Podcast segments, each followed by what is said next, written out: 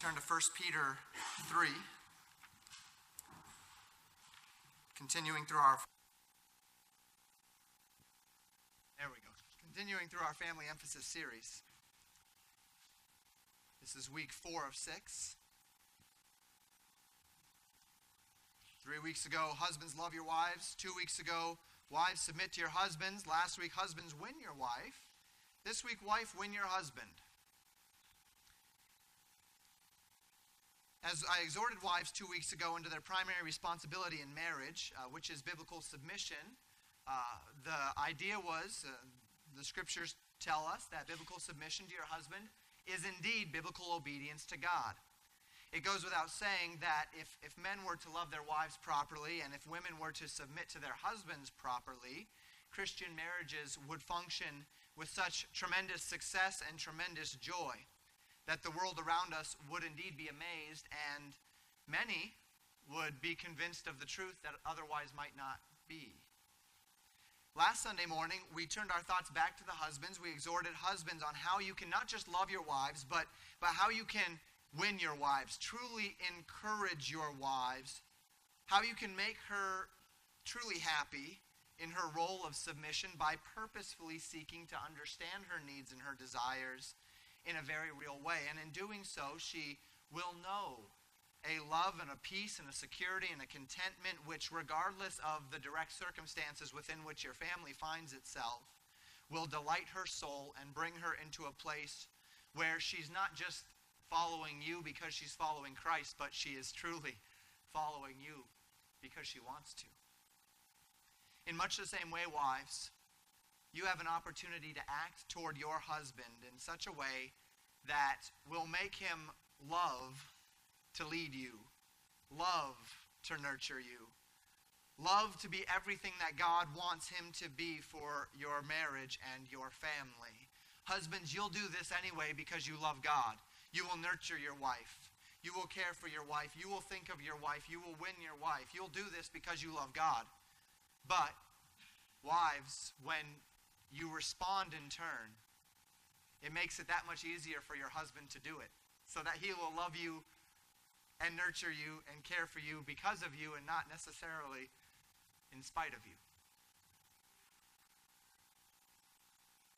Last week, as we spoke to husbands, one of the things that we talked about is, is respecting your wife, caring for your wife, avoiding even in jest such labels that society has, has oftentimes given to wife. One of the examples that we gave was that label, the old ball and chain, right?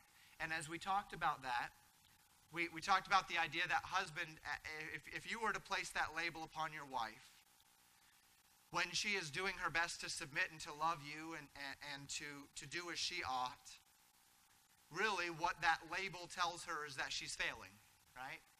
What that label tells her is that where she is trying to do her best to facilitate you, to help you, to make you become everything that you can be, by calling her a ball and chain, you are literally saying you are doing the opposite of what you're trying to do or what you're aspiring to do. And of course, most women wouldn't necessarily interpret it that way, but, but, but in reality, that's, that's what it means. And yet, as we consider that concept of being a ball and chain, wife. It's an unfortunate reality that spiritually and emotionally speaking, even Christian wives can become exactly that.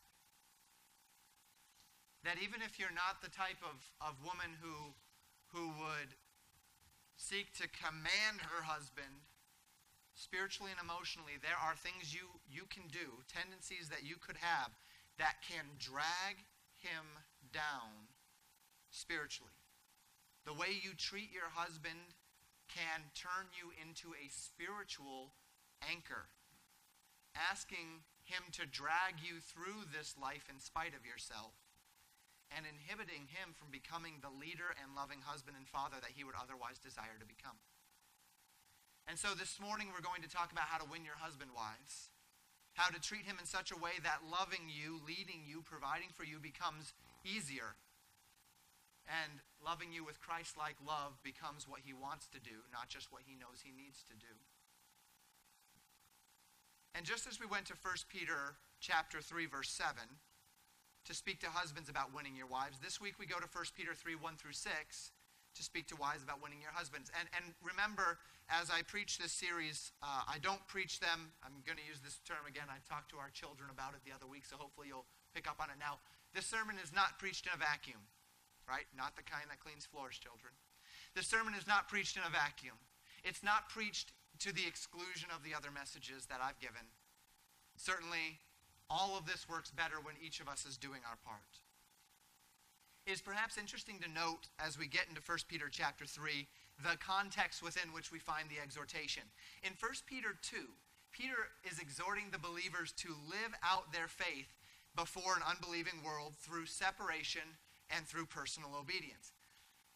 Indeed, it is without question that the Bible teaches that how we convince the world of truth is by preaching the gospel and by living separated lives among them.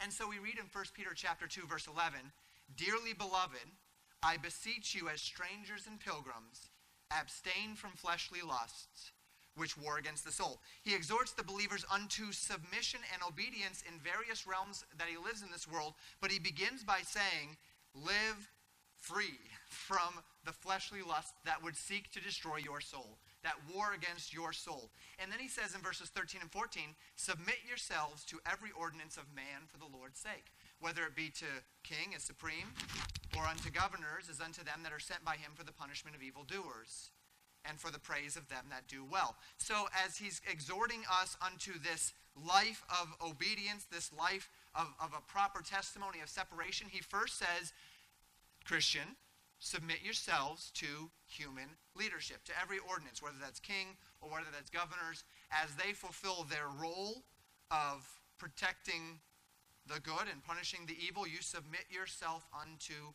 them.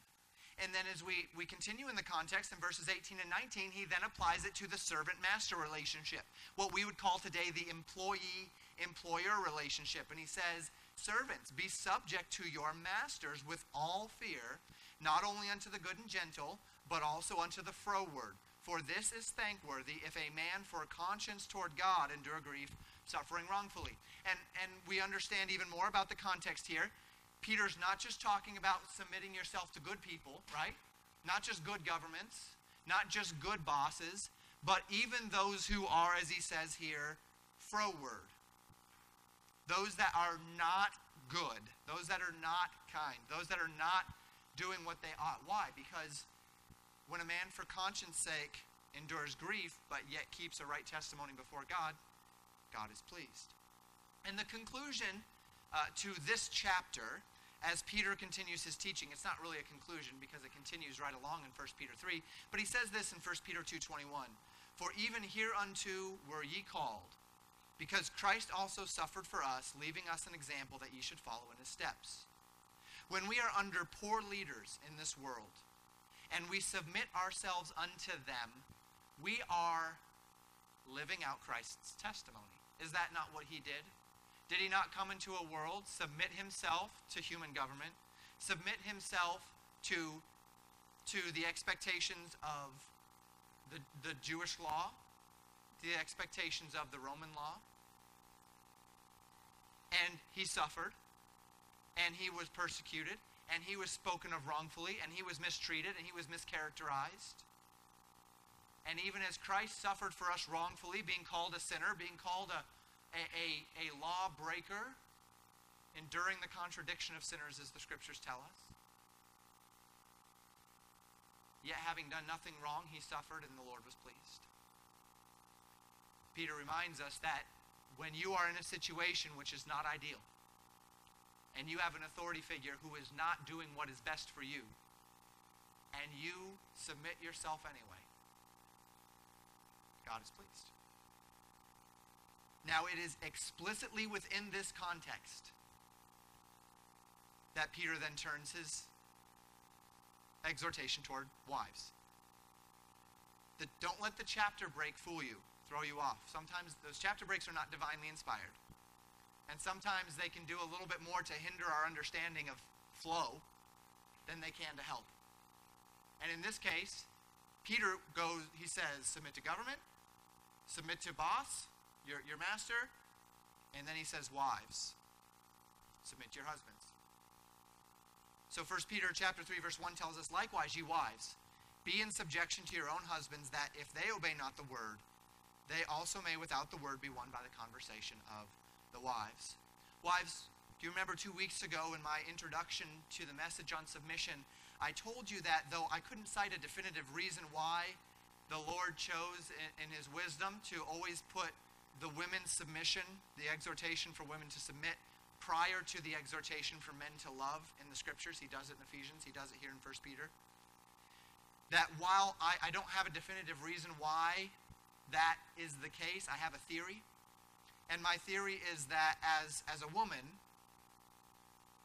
in the role of submission, you have a tremendous capacity to influence the spiritual direction of your marriage and of your home through this very element of submission. So much so that it's put first in the text. This passage is why I believe that. 1 Peter 3 1, we see that as you live out the submission which the Word of God commands you, you can, without the Word, without saying anything, win your husband to the truth by your conversation. You say, how, how, without the word, with your conversation. Well, conversation is a word that doesn't just mean what we say. Conversation is our conduct, it's the whole of how we deport ourselves. And here it is contrasted with speaking. And it's apparent that what Peter is telling us here is that your actions, wives, can do more to influence your husband than your words ever could. And specifically, as Peter describes it, your submissive actions and your submissive spirit can do more to influence your husbands than your words ever could. And let's keep this within the context that we find it. The context is Christian citizens submitting to oppressive governments, Christian servants submitting to oppressive masters, and then potentially Christian wives submitting to oppressive husbands. Wives and husbands. We mentioned a couple of weeks ago that your obligation towards your spouse is completely independent of your spouse's actions. When you stood up at the altar and you said, I do, you were vowing 100% to him, he was vowing 100% to you. It was not a conditional vow, it was an unconditional vow. I will give you 100% regardless. You will give me 100% regardless. But the nature of that transaction, as the Bible teaches it, is that regardless of whether or not your spouse does his or her part, you do your part. Marriage is not a 50 50 proposition. I'll do my part, you do your part. If you do more, I'll do more. If you do less, I'll do less. Marriage is a 100 100 proposition. I do my part regardless of you, you do your part regardless of me. That's what the scriptures teach. Unless we assume that wives are only obligated to be submissive to good husbands, to godly husbands, the context of 1 Peter 3 actually emphasizes the exact opposite, doesn't it? that the need for a wife to submit to her husband is just as needful, and by the way, even more effective spiritually, among ungodly husbands. Now, it's our desire, of course. Wives, it's my desire for you that you would never have to be put in a situation where you are following a man that is not following the Lord, where you are having to deal with a man who, who has no regard for the things of God. But if you do end up there, your obligation to submission is no less necessary. As a matter of fact, it will become even more necessary because of the circumstance, because of the situation in which you find yourself. And it is just as important to God. Women, when you submit to your husband, one who is treating you without care, love, or concern, without a man who is not doing what you are entitled unto in Christ. You communicate the truth of the Word of God to your husband in a way words never could. And we'll talk about why that is toward our application today. And women, this, this is a difficult concept to believe, right? And it's one that the church has all but forsaken in many, in many contexts. I've interacted with a lot of marriage counseling situations, and, and the majority of, of what I do in marriage counseling thus far in my career has been cleanup, has been correction, has been taking that which other pastors have said, going to the Bible and saying, well, what the pastor just told you is not what the Bible says. No, you can't just leave him because he's not doing his part. No, you can't just treat him bad because he's not doing his part. That's not what the Bible says. And that's a difficult concept to believe, particularly in this age in which we live. That more can be done through keeping your mouth shut and submitting yourself to your husband than can be done through vocally expressing your views, your disagreements, your perspectives. And just like the broader concept of submission, the only thing I can tell you is that this is what the Bible says. And I can guarantee you that if you do it God's way, it will be best for you. And it will be best for your marriage. Regardless of what society says, regardless of what perception might lend itself unto, if you do it God's way, if you do what God's word tells you, it will be best for you every time. So, what is this conversation? This conversation that can win the husband without words. Well, we learn of this in the remainder of the verse. Beginning in verse 2, the scriptures tell us this While they behold your chaste conversation coupled with fear. Your chaste conversation coupled with fear. There are two concepts uh, here which we're going to address in order. The first being this idea of chaste conversation or chaste conduct.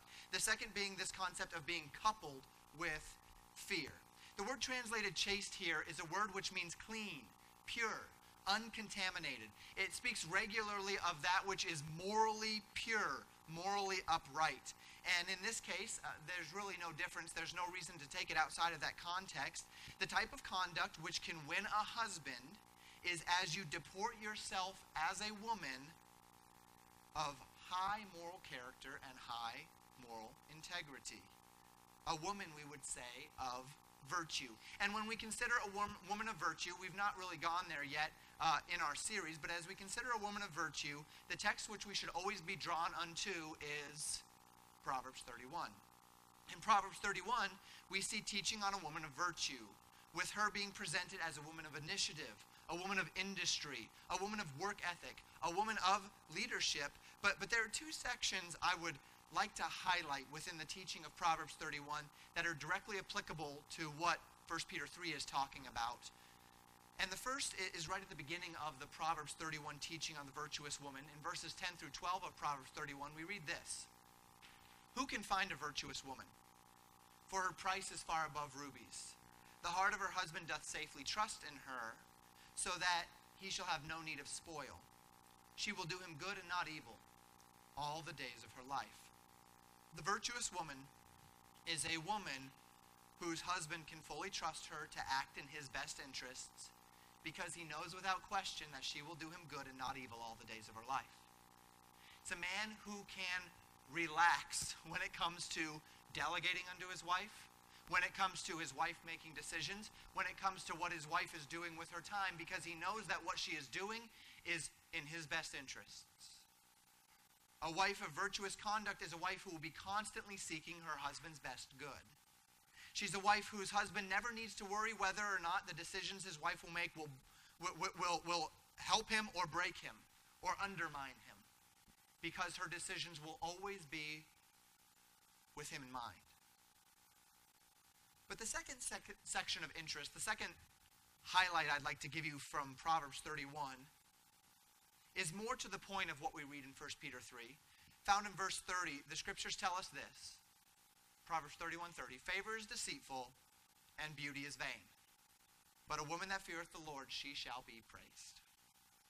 The virtuous woman is a woman whose priority and effort is placed into her character. Where does her priority lie? It lies in her character. Now, this is not to say a virtuous woman needs to be an ugly woman, right? We know that. But much rather, regardless of her appearance, the virtuous woman will be a woman of stellar character, and at the risk of sounding simplistic, she'll be a woman of tremendous virtue. And as we return to 1 Peter 3, consider how Peter describes this woman in verses 3 and 4. He says, Whose adorning Let it not be that outward adorning of plaiting of hair and of wearing of, appa- of, of gold or of putting on of apparel, but let it be the hidden man of the heart, in that which is not corruptible, even the ornament of a meek and quiet spirit, which is in the sight of God of great price. Now, the woman, this is, this is describing the woman of chaste conversation, the wife who is adorned with virtue. The concept of adornment, this is really interesting. In the text, the word adornment is actually the word regularly translated world. It's the word cosmos. It speaks of the orderly arrangement of things. Just as God has orderly arranged the universe and this creation, uh, Peter says, let her orderly arrangement be that of a meek and quiet spirit. As it pertains to a person, specifically in this case, a wife, the message is that the external distinctive of a wife, that which defines how her husband and the world around her sees her, should be driven by how she acts, not how she looks. The ornaments which should adorn a woman are to be the ornaments of meekness and a spirit which seeks to be quiet. Now, in this passage, the contrast is with a woman whose priority rests upon her appearance. Peter contrasts a woman who, whose priority is meekness with a woman whose priority is placed on hair, jewelry, and clothing. That the woman who throws herself into a materially looking a certain way, keeping up pretenses, having a, an appearance of such, is a woman who has the wrong priorities in place. That when a person looks at a woman, it ought not be her hair or her jewelry or her, her clothing, her outward the, adornment that stands out. When a person looks at you as a wife, you as a woman, what ought to bubble up to the surface, what ought to become apparent quickly, what ought to be immediately or most obviously apparent is your virtue. That's what the scriptures are saying. It's not saying that women aren't supposed to look nice, but it is to say that a woman who is overly concerned with the accessories of appearance to the expense of her character has a spiritual imbalance. Or if I may put it this way, any woman who gauges her worth and merit as a woman by how she looks has a spiritual imbalance. But there's another concept that can be equally applied in relation to the character of a woman. As Peter here specifically contrasts the priority of a woman who has outward appearance as her priority and that of a woman who has inward character as her priority, so too we can contrast the negative character that we see, the warnings of negative character in the scripture against this passage of scripture. The wife is supposed to adorn herself here with meekness and a quiet spirit. And what is the inward contrast to a meek and quiet spirit? Well, it's a loud and boisterous woman. Consider several verses in the Proverbs with me about this. Proverbs 29, 21, verse 9 says, It is better to dwell in the corner of a housetop than with a brawling woman in a wide house. Proverbs 25, 24, It is better if you, if you notice they're the same. It is better to dwell in the corner of a housetop than with a brawling woman in a wide house. The same verse twice. When the same verse is repeated twice, you know the scriptures mean something. They're, they're, they're trying to, to, to, emphasize something. Continue. Proverbs 21 19. It is better to dwell in the wilderness than with a contentious and an angry woman. Proverbs 27 15. A continual dropping in a very rainy day and a contentious woman are alike. Have you ever had like a hole in your gutter and you've been lying in bed with the window open and you just hear drip, drip, drip, and you can't sleep because you've got this drip outside your window? That's what a contentious woman is like. The message of all of these verses is the same loud, boisterous, contentious, argumentative, angry, opinionated, naggy, bossy, nosy women are the exact opposite of virtue. That is exactly the opposite of what a woman ought to be. Stands in direct contrast to the woman being spoken of in 1 Peter 3. A text which tells us specifically that a woman who adorns herself in meekness, that woman literally meaning that, that word, meekness, literally meaning strength under control. It's not that she's a weak woman, it's that she is under control. She has diverted her abilities, her strength, her, her integrity, her virtue, her, her, her, her capacities toward submission in her husband. This woman who adorns herself with meekness and with a spirit of quietness and submission is a woman who is of great price in the sight of God. This will be our last point, but remember, women, that's what this is about. I'm not here telling you this so that I can see all of our women, women brought low. I'm not here telling you this so that the men in this church can be at personal advantage over you. Look, I'm telling you what God sees as valuable, what God loves. And what we know is that if we align ourselves with what God loves, if we align ourselves with God's design, it will be best. It will be best for you every time. So, though we are talking today about winning your husband, your, your husbands are only partially in play here. Because really, what I'm calling you unto is obedience to God. And, and in doing what pleases God, you will also do what's best for you. So, we consider the first half of verse 2 chaste conversation.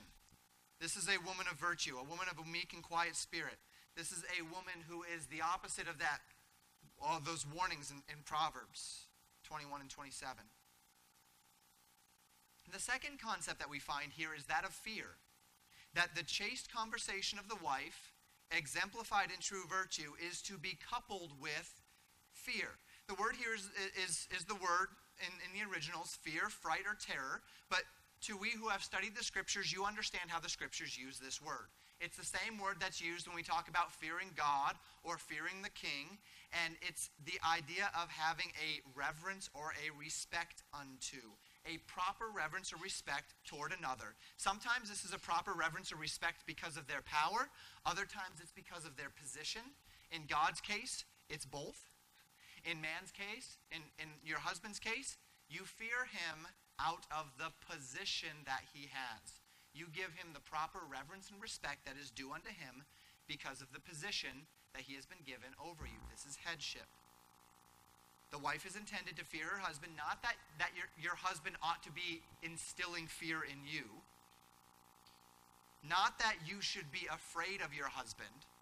What, uh, husbands, if your wife is afraid for you to come home, if your wife is afraid that you might come home and things didn't go well that day, if she fears you in that regard, if she if she's afraid of you in that way, that she's she's afraid of your temper, she's afraid of your violence, you've got a real problem that you need to solve biblically because that is not biblical. That's not the idea of fear here. You should not be instilling terror in your wife in any way. The idea here is reverence, proper reverence or respect that comes due to your position. Wives, act toward your husband in a manner which is appropriate to the position which God has given him over you in the marriage and in the home. It's the same way that you would talk to your boss or way you might not talk to your boss. Not because you fear that your boss is going to have some violent fit against you, but, but because you understand his position of authority and you understand his capacity that he's been given over you. It's the same thing that we might consider in, in any context, whether it's a sports context or a military context there's a fear that man has, a reverence, a respect for those who are in a position over him. Wives, fear your husbands. And as we consider this, it's highlighted, it's, it's um, uh, explained in verses 5 and 6 of 1 Peter 3. For after this manner, in the old time, the holy women also who trusted in God adorned themselves, being in subjection unto their own husbands, even as Sarah obeyed Abraham, calling him Lord whose daughters ye are, as long as ye do well, and are not afraid with any amazement. Notice how Peter describes a wife's chaste conversation coupled with fear among the holy women. A holy woman adorns herself with subjection. Why? Who trusted in God. She adorns herself with subjection because she trusts God. God has placed me under him. I trust God. I'm going to live under him. Once again, wives, we remind ourselves this isn't about you, and this really isn't about your husband. This is about, it's not about what you're capable of. It's not about who your husband is, how worthy he is. It's about trusting God. And Peter specifically references Sarah here and her obedience to Abraham, calling him Lord. This is that fear. This is that respect of his position. She did not call him Lord in seeking to put him in place of God, nor did she call him in Lord necessarily because he always earned or deserved the title, right? Abraham did some pretty unfortunate things in his days. He didn't always make right decisions, but that wasn't the operative issue here. The operative issue is that he was her husband. Therefore, she, trusting God, called him Lord. Now, today, that may not be explicitly the direction you want to go. You walk around the house calling your husband Lord. That, that might be, you know, people wouldn't understand. Uh, even if you two had an agreement, I, I wouldn't necessarily recommend that. That would be a little bit awkward. But the concept is valid. He is the head of the home. He is your leader, your protector, your provider, delegated by God, given to you. He's your Lord in the sense of that word. Sarah acted toward her husband with the utmost respect, even though many of Abraham's actions were not worthy of that respect because she trusted God. And Peter mentions that you too will be counted among faithful, holy women wives, if you do well. And then we find this phrase, and are not afraid with any amazement. That's kind of an interesting phrase. There's some disagreement as to what it means. The Greek doesn't necessarily clar- clarify it entirely, but I believe the idea here is that the virtuous and holy woman is a woman who does not yield to fear. If you are not afraid with any amazement, if you don't yield to fear, well, what, what, what does that mean? You just told us, Peter, that wives are supposed to fear their husbands. Uh, what, what, what does it mean then that you're not afraid? Well, what is it that a wife would be afraid of if she submits herself to her husband? Well, allowing your husband to lead and the vulnerability of being in his hands, right? We've already read what the Bible says. It isn't ambiguous. Your, your husband, wives, is entitled to your submission, your respect. But, but there will be some wives here who, because of the vulnerable pos- position that that puts you in, the vulnerable position that that puts you in, it's going to be a real struggle for you. There will be some who are afraid to give up that control, and they will desire to maintain it. And that's the idea here. The holy women of old understood headship, and they submitted themselves to their husbands and you will be one of those faithful, holy women if you do not succumb to the fear of submitting to your husband. As we apply this morning, I'd like to apply with four points. Wives, we've seen this passage laid out. Much of it has had to do with submission, but, but we've seen some other concepts here which I'd like to highlight. Four points that will help you win your husband. Point number one Wives, submission will do more to influence your husband than nagging ever will. Submission will do more to win your husband than nagging ever will. We already read about the drippy faucet, right? Let's consider that again. Proverbs 27 15. A continual dropping in a very rainy day and a contentious woman are alike. A nagging, contentious wife is extremely tedious. It's an emotional tax upon a man. And wives, when you nag your husband, constantly reminding him to do things the way you think they should be done, even if they're things you think are good, reading the Bible every day or going to church, those sorts of things. If you nag your husband when you think something should be done or to get th- something done the way you think it should be done, you are going to deeply discourage your husband. But more than that, you are at the same time revealing a lack of trust toward your husband and also toward God. Wives, it will not come natural. And you might even argue that nagging can indeed get things done. I know it can. I've seen it. But, on the authority of God's word, a meek and quiet spirit of submissive yieldedness will do more to influence your husband than any amount of nagging ever will.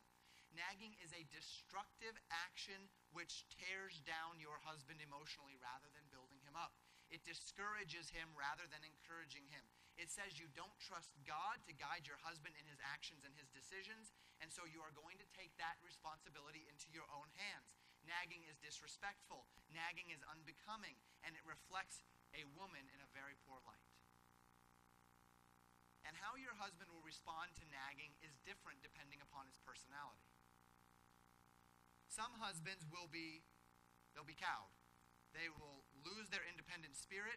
They'll look to their wives to lead them, their wives for permission to act. And wives, if you've been with us for this series and you understand the husband's responsibility and his accountability before God, you don't want him to look to you for leadership. You don't. You know that. Some husbands will become resentful. They'll give in in order to keep peace, but they will lose the love and respect that they might otherwise have for their wives. It will make it so much harder for them to love and nurture you. And wives, you don't want that. Some husbands will become defiant They'll instead do exactly what you don't want them to do every time just to let you know who's in charge. And in doing so, there will be a rift, an emotional fellowship rift between you and your husband. Wives, you don't want that. Some husbands will become distant. And they'll just say, honey, I've got a couple extra hours of work to do tonight. I'll be home late. And it's going to become a trend. And they're going to go out and do this and go out and do that, and, and they're going to become distant. They're going to, they're not going to want to be at home because they know that when they're at home, they have to deal with you. And wives, you don't want that. There is no situation where being that drippy faucet, nagging your husband will produce the outcome spiritually and emotionally that will benefit you in your marriage. It might get him to do the thing you want him to do, once, twice, it may even continue, but it will not result in the spiritual and emotional success that you want for your marriage. On the contrary, and on the authority of God's word, when you yield your right to nag your husband to God and allow God to work on your husband, you will do more to win him than any amount of nagging ever will. Husbands can probably testify to this fact. Have you ever your wife has asked you to do something or it's something you know needs to get done and your wife just does her part and she does it well and you see her doing her part and you see her and she's she's living out virtuously and every time that comes to mind whether it's you're forgetting or whether you're ignoring it, it it's a struggle for you because you know you ought to be doing something different and you're not and a man begins to carry that burden around that he's not doing his part his wife is doing such a great job and he's not doing his part wives you felt that too right where you've not been doing your part and your husband has been doing a stellar job. And there's just this conviction that says, I am failing, I'm not doing my part. And that's the Holy Spirit reminding you of your duties. Husband, do you trust God enough that if something needs to get done and you inform your husband and and it's not getting done, do you trust God enough that instead of nagging your husband, you go to God and say, Hey, God, the husband you gave me is not doing his part. Your problem, will you take care of it? Could you trust God enough to do that? Do you trust that the Holy Spirit of God can work in your husband enough to say that if something needs to get done or something needs to happen in your home, whether it's, you know, husband, I'd really like to have our children reading the Bible together as a family every day. And husband says, okay, he hears it. Can you trust at that point just to take it to God and say, God, will you convict his heart that the Bible needs to be read in our family together every day? and then just leave it with God and trust the Holy Spirit to do the work? Could you imagine if you had a pastor who treated you the way some wives treat their husbands? That until I see the change I want, I'm going to preach the same thing every week? I'm going to go to the same passage every week and preach it until I see the change that I want? I'm not going to trust the Holy Spirit to work in you in your time and in His way. I'm, go- I'm going to be your Holy Spirit and I'm going to tell you this is a problem in you and I'm going to keep hitting you over the head with it until you change. We'd have no one here. I don't even know if my family would come. be empty seats. But wives, do we do that to our husbands?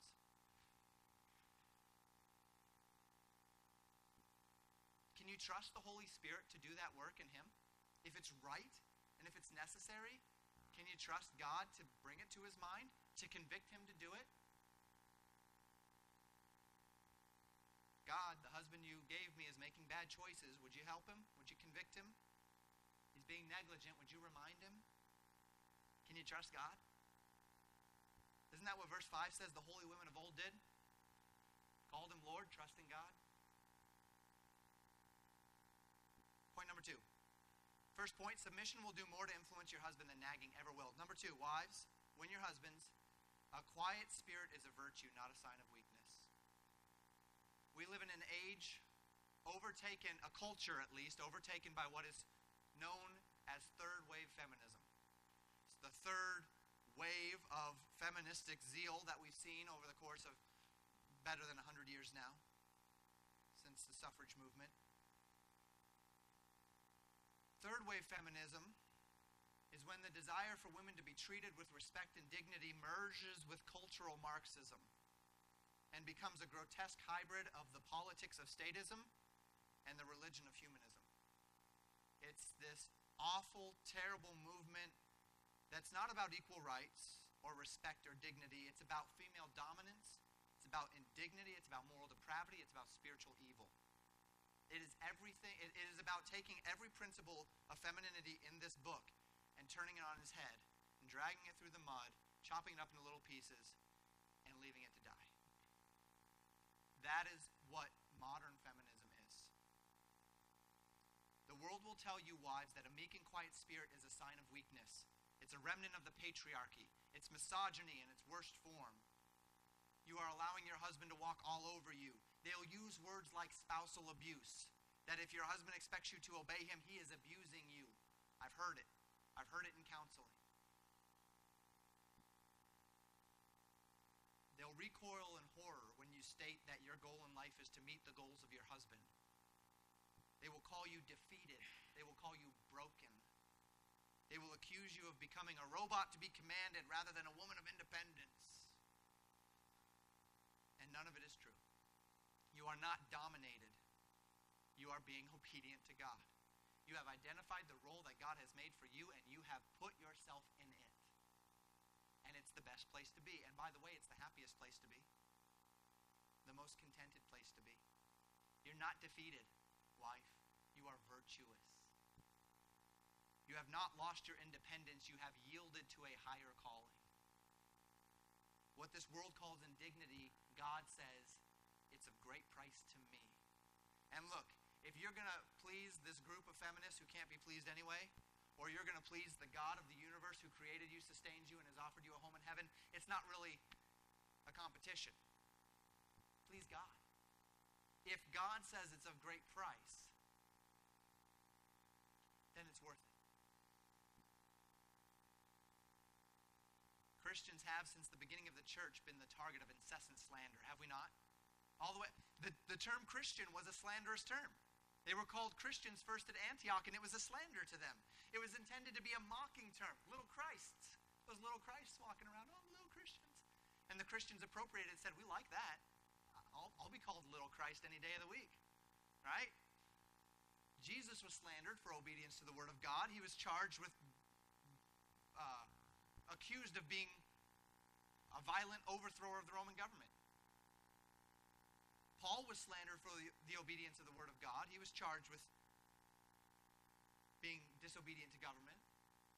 The early church was slandered for obedience to the word of God in many ways.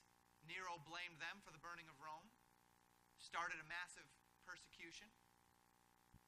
In every generation of the martyred church, the statements and actions of the church have been slandered in order to give wicked men reason to destroy truth. Should it be any different today? Should we expect it to be any different today? That when women, when you stand in virtue, it will be called, it will be slandered among the world? Should that surprise anyone in this room? When we study church history, when we study the book of Acts, when we look at the Word of God, should it surprise anyone in this room that the things that God's Word tells us to do are going to be slandered misappropriated, misrepresented among them? Our obedience to the biblical definition of marriage is called bigotry. Our obedience to the biblical definition of child discipline is called abuse. Our obedience to the biblical definition of sin is called hate speech. Why should it be then that your obedience to the biblical definition of femininity would not be called something slanderous? Expect it, wives. And don't be bothered by it. Jesus Christ said, If the world hates you, know they hated me first. Stop listening to the world and just keep listening to God. Come to this group of people and be affirmed in the truth. Find this oasis that will remind you that, you know what, you're doing what's right in the eyes of God. And then go out in the world and, and fight that battle. Revel in the delight of knowing that even if you are displeasing the world around you, you are pleasing the only one that matters. And that's not me, and that's not even your husband, it's God. And so we read one chapter previously in 1 Peter chapter 2 verse 12 having your conversation honest among the Gentiles that whereas they speak against you as evildoers they may by your good works which they shall behold glorify God in the day of visitation so the, all the, the neighborhood ladies are standing around and they're all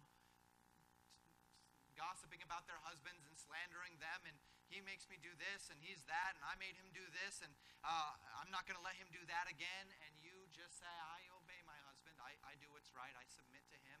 He's my leader. I love him. Uh, he supports me. I'm so thankful for him. And they look at you cross eyed and they start to tell you how you're abused and how your husband is mistreating you and how you've been deceived. And well, soon enough, they're just going to stop inviting you. So that problem will solve itself But don't listen to it.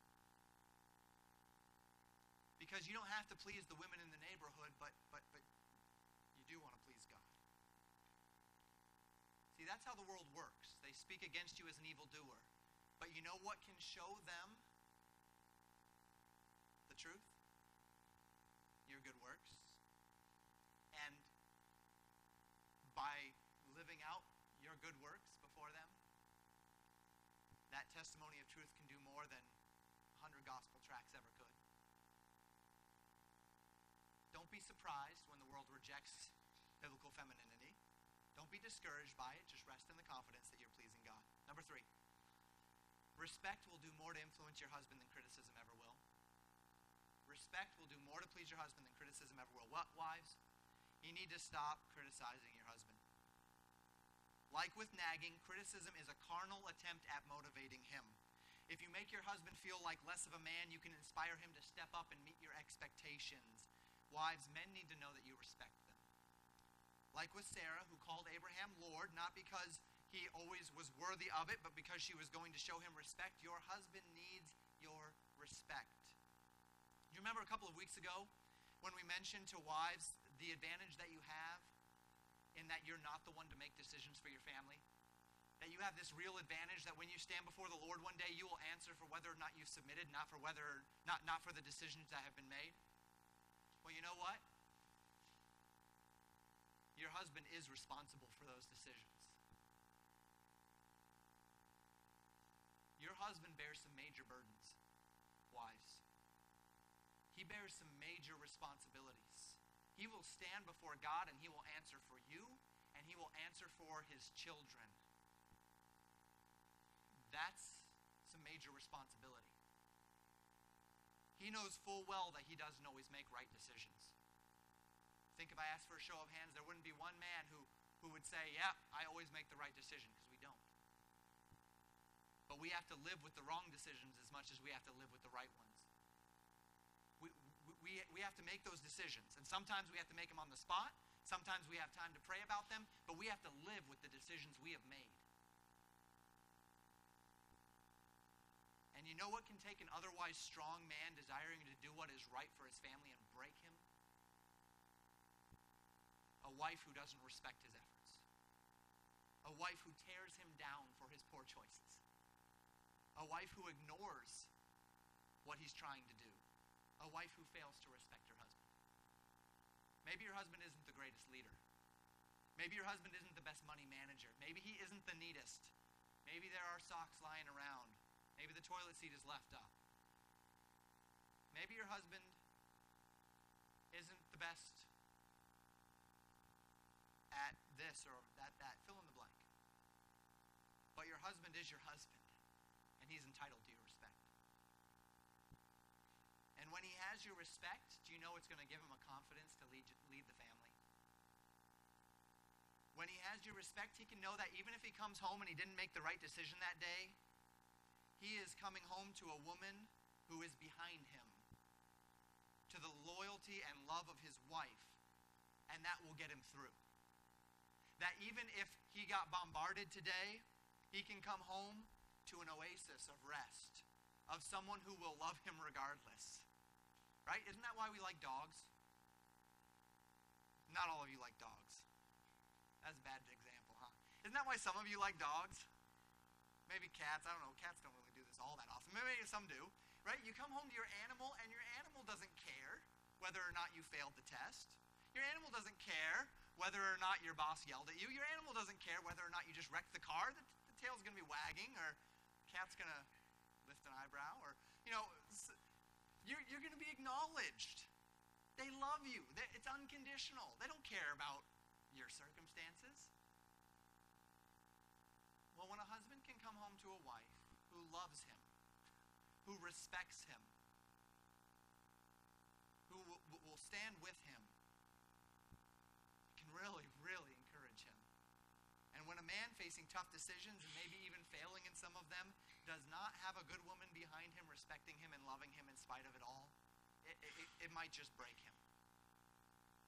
Wives, this is both a passive and an active goal. Passively, you respect your husband by never, ever speaking ill of him to anyone. Not to your mom, not to your sister, not to your friend, not to your children.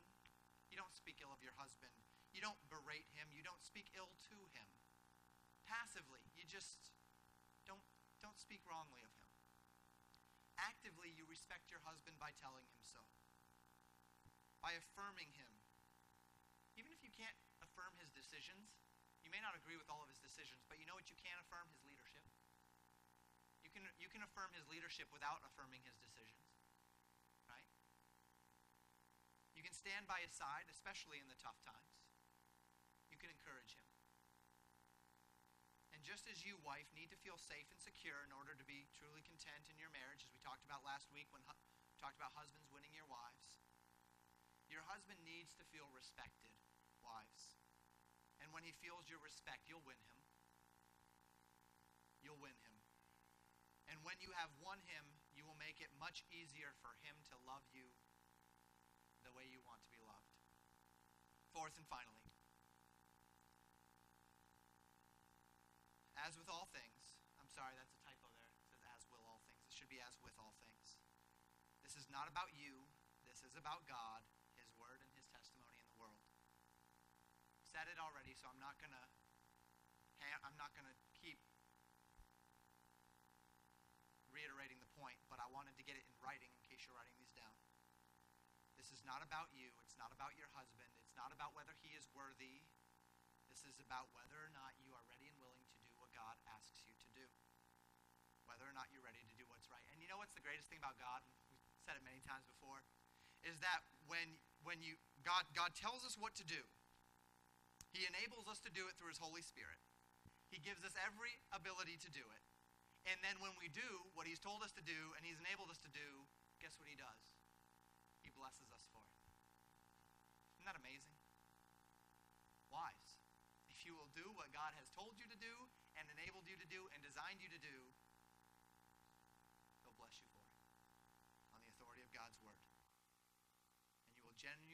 find that happiness.